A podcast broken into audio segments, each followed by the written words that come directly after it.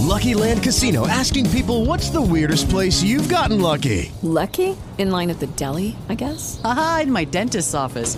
More than once, actually. Do I have to say? Yes, you do. In the car before my kids' PTA meeting. Really? Yes. Excuse me, what's the weirdest place you've gotten lucky? I never win and tell. Well, there you have it. You can get lucky anywhere playing at LuckyLandSlots.com. Play for free right now. Are you feeling lucky? No purchase necessary. Void where prohibited by law. 18 plus. Terms and conditions apply. See website for details.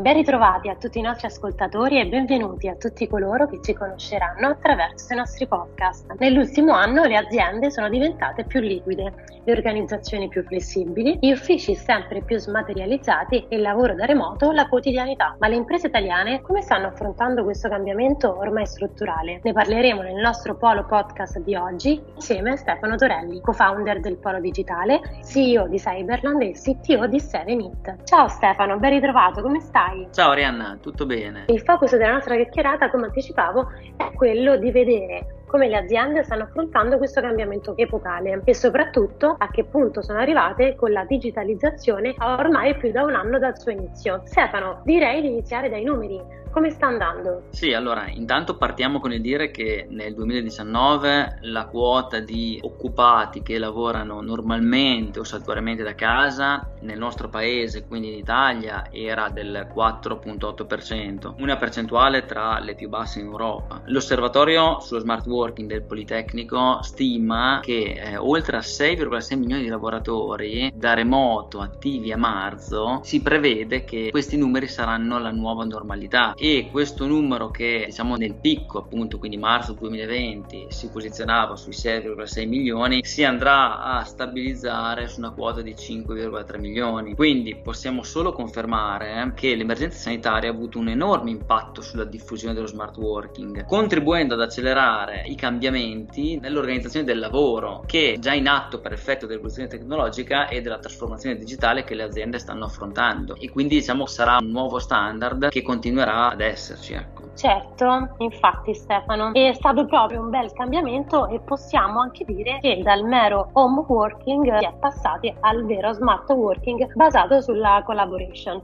Quali pensi che siano state le ragioni che hanno portato al consolidamento di questo modello? Ok, intanto lo smart working verrà utilizzato da più della metà delle aziende italiane in maniera sostanzialmente permanente, come dicevamo prima. Quindi cambierà anche la settimana lavorativa. La settimana lavorativa ideale, eh, diciamo, sarà diversa rispetto a quella a cui eravamo abituati a due anni fa, eh. quindi non sarà più interamente svolta o solo in ufficio o solo da casa, ma tendenzialmente si preferirà spezzarla in due, quindi eh, due o tre giorni in presenza e i restanti due o tre giorni a distanza. Questo innanzitutto servirà per recuperare quelli che sono i rapporti sociali e l'interazione fisica con il proprio gruppo di lavoro, che effettivamente sono aspetti estremamente delicati, ma che sono mancati maggiormente in questi mesi di lockdown. Il consolidamento di questo modello sicuramente in primis devo dire che è apprezzato dagli imprenditori perché è molto vantaggioso sicuramente per l'aumento della produttività, ma non sono gli unici ad apprezzarlo, anche impiegati e funzionari lo apprezzano, in quanto gli aspetti positivi sono molteplici, che vanno dalla conciliazione tra la vita personale e quella professionale,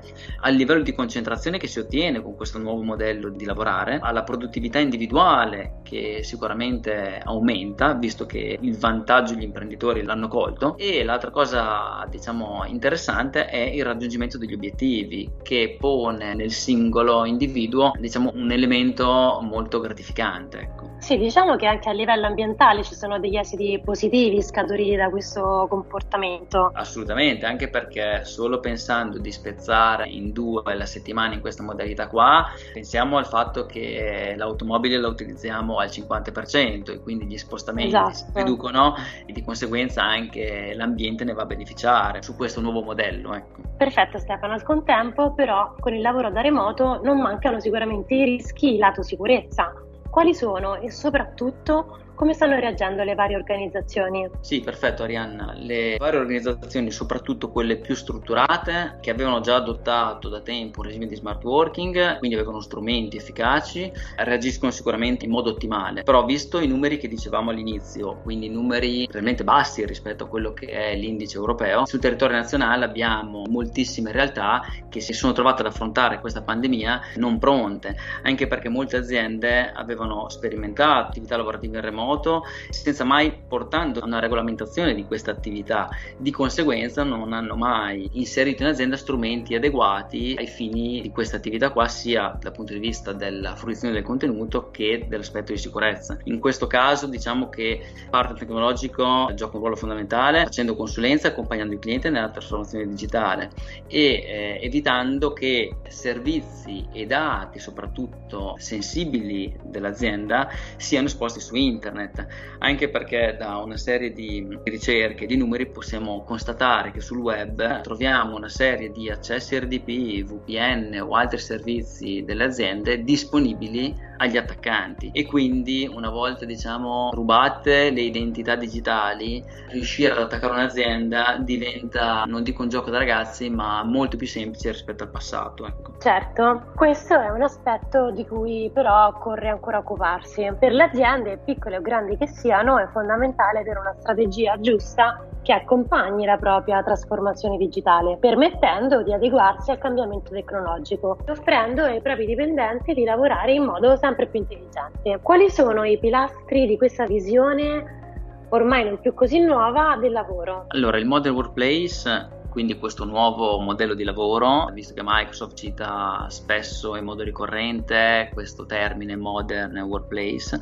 offre ai dipendenti di lavorare in modo sempre più intelligente e eh, si basa su una vision che giustamente come mi hai chiesto si sviluppa su tre pilastri principali. Allora, il primo pilastro è quello dell'empowerment, quindi vuol dire aiutare i dipendenti e i collaboratori a esprimere al meglio il loro potenziale, supportandoli nello svolgimento del loro lavoro in modo efficiente ed efficace per consentire a loro di raggiungere il massimo risultato in modo da ottenere quello che con un termine sempre in inglese si può dire good working. Il secondo pilastro è l'engagement quindi ingaggiare in maniera continuativa, rilevante e personalizzata eh, ogni membro del team dell'organizzazione.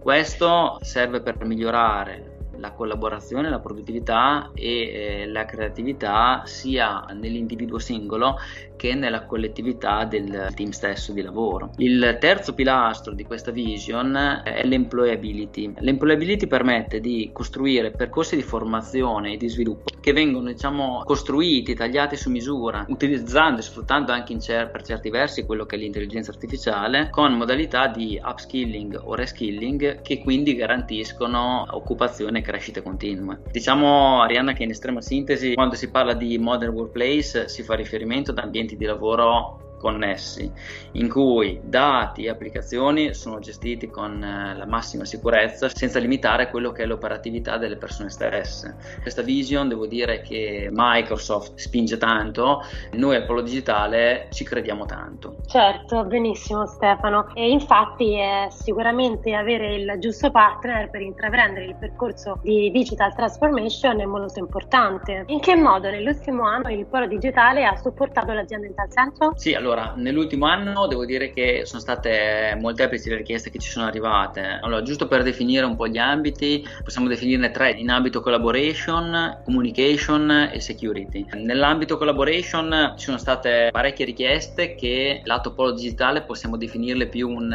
ricorrere ai ripari, nel senso che molte aziende prive di strumenti per fare videoconference o appunto meeting a persone erano sprovviste di tecnologia e quindi polo digitale tramite tramite la stretta partnership che c'è con Microsoft e quindi l'adozione delle soluzioni Microsoft 365 ha contribuito a sviluppare progetti su determinate aziende per portare Teams piuttosto che SharePoint, che Exchange Online, quindi tutta la suite di, di Microsoft a disposizione dei clienti in modo da renderli operativi e superare, più che superare, diciamo, affrontare in modo corretto questo momento. Quindi il tema collaboration devo dire che effettivamente è stato il tema più sentito. Ecco. Esatto affrontare la parola giusta e anche collaboration. Esattamente. Oltre alla tematica collaboration, il Polo Digitale ha supportato molte aziende nell'adeguarsi a livello di communication, che sembrerebbe diciamo la stessa parola di prima, però diciamo che ad oggi molte aziende utilizzano ancora sistemi di comunicazione tradizionali, quindi i cosiddetti centralini telefonici tradizionali, che non consentono di poter rendere operativa una persona quando lavora da casa, mentre tramite la posta elettronica,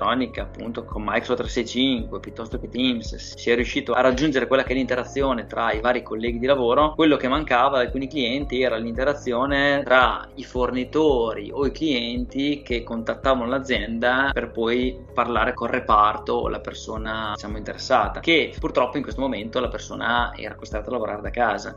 E quindi diciamo è stato necessario portare il proprio interno telefonico dalla scrivania del lavoro a quella che è la scrivania di casa di una persona e quindi abbiamo affrontato progetti di conversione, migrazione dei sistemi di soluzione telefonica tradizionali dei clienti verso soluzioni più diciamo innovative, moderne, quali esempio 3CX di cui Pro Digitale Partner e abbiamo sviluppato una serie di progetti sotto questo punto di vista. Un altro tema che ci tengo a citare perché diciamo abbiamo diversi case di cui possiamo parlare di questo periodo sono quelli legati sì. alla security il fatto di poter far lavorare le persone da casa si è, come dicevamo appunto prima, si possono aprire vari scenari legati alla sicurezza e se non affrontati in modo corretto il rischio di o un attacco informatico o di una fuoriuscita di dati è sicuramente dietro la porta. Quindi abbiamo affrontato vari progetti di implementazione di quello che è la gestione delle identità,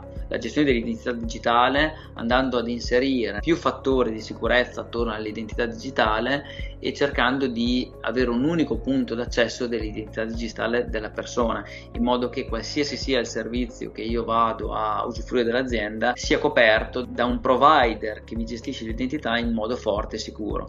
Questo noi ad oggi lo facciamo con una soluzione leader di settore che si chiama Octa, della quale abbiamo già diversi case attivi e in produzione. Quindi sì, diciamo infatti per... in realtà consiglio tutti di ascoltare il podcast insieme a Simone Laera abbiamo parlato proprio di Octa. Esatto, infatti, eh, esattamente, che sicuramente è un tema molto attuale, anche perché ad oggi è molto più semplice andare a spiegare a un utente eh, che cos'è un'authenticazione a doppio fattore rispetto già solo a un anno fa, nel senso che ad oggi anche il singolo utente che utilizza servizi di home banking, la banca stessa obbliga l'utente ad avere un doppio fattore che può essere una one time password che gli arriva via sms o un'impronta digitale. E quindi diciamo parlare di secondo fattore di autenticazione con un utente ad oggi diventa più semplice rispetto a un anno fa e quindi questa evoluzione ci sarà diciamo in tutte le realtà italiane. Ottimo, grazie Stefano soprattutto per il tuo tempo e per averci aggiornato sull'andamento dello smart working nel nostro paese. Grazie Rianna. Grazie a te, alla prossima. Per conoscerci ti basterà ascoltarci o seguirci sui nostri canali social. Buon polo a tutti!